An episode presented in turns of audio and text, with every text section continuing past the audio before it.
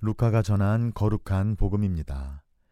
그때 예수님께서는 제자들에게 비유 하나를 말씀하셨다.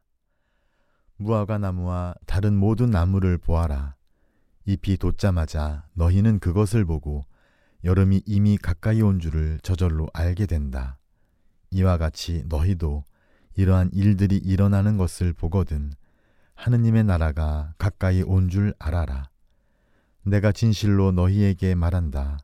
이 세대가 지나기 전에 모든 일이 일어날 것이다. 하늘과 땅은 사라질지라도 내 말은 결코 사라지지 않을 것이다. 주님의 말씀입니다. 예수님 당시 유다인들은 세상 종말에 대한 기대 속에서 살았습니다. 이러한 기대에 부응하여 예수님께서는 사람들이 나뭇잎이 나는 것을 보고 여름이 가까이 온 줄을 아는 것을 빗대어 여러 일들이 일어나는 것을 보고 하느님 나라가 곧 올 줄을 알고 준비하라고 예고하십니다. 당시 유다인들이 종말에 대해 기대를 갖고 살았던 이유는 그들이 여러 가지 면에서 최악의 상황에 처해 있었기 때문입니다. 나라가 빼앗긴 상태에서 민족을 하나로 모아줄 구신점이 없었습니다. 게다가 삶에는 불의와 부조리, 폭력과 갈등, 불신과 증오가 만연하여 그 어디에서도 희망을 찾아볼 수가 없다고 여겼기 때문입니다. 어쩌면 그때나 지금이나 별반 다를 바 없다고 느낄지도 모르겠습니다. 어떤 유행가 가사에 이런 말이 있습니다. 잠자는 하늘님이여 이제 그만 일어나요. 그 옛날 하늘빛처럼 조율 한번 해 주세요. 이 노랫말에는 지금 우리가 겪는 불의와 부조리에서 벗어나고픈 열망이 담겨 있습니다. 우리도 살아오면서 얼마나 많은 혼란스럽고 억울한 상황을 겪어 왔습니까? 아무리 열심히 살아도 그에 대한 대가는 온당치 않았습니다. 속기도 많이 속았고 당하기도 많이 당했습니다. 하느님을 원망하기도 했고 세상 사람들로부터 손가락질 당하는 경우도 많았습니다.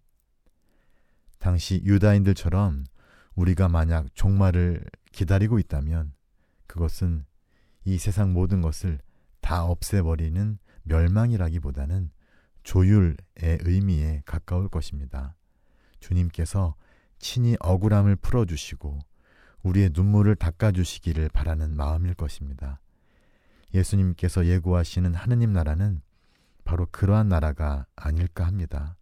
그 나라는 부수고 없애고 처단하는 폭력적인 나라가 아닌 새롭게 창조하고 무너진 것을 회복시키는 나라일 것입니다.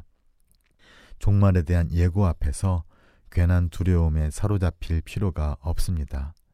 종말에 어떤 일이 일어날 것인지 궁금해할 필요도 없습니다.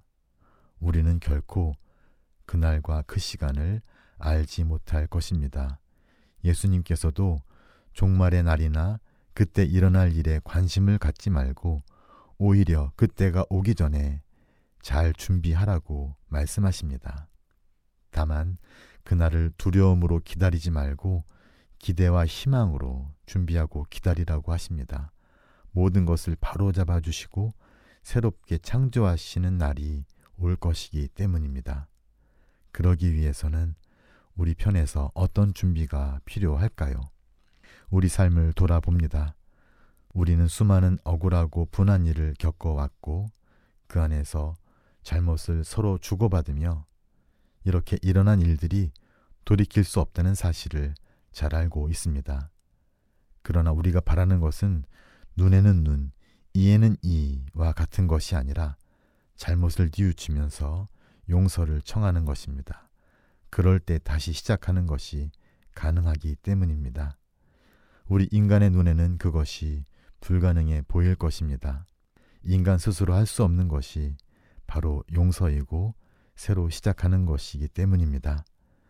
용서가 되었다고 생각하고 마음으로 그렇게 다잡아도 우리 인간의 용서는 완전하지 않습니다.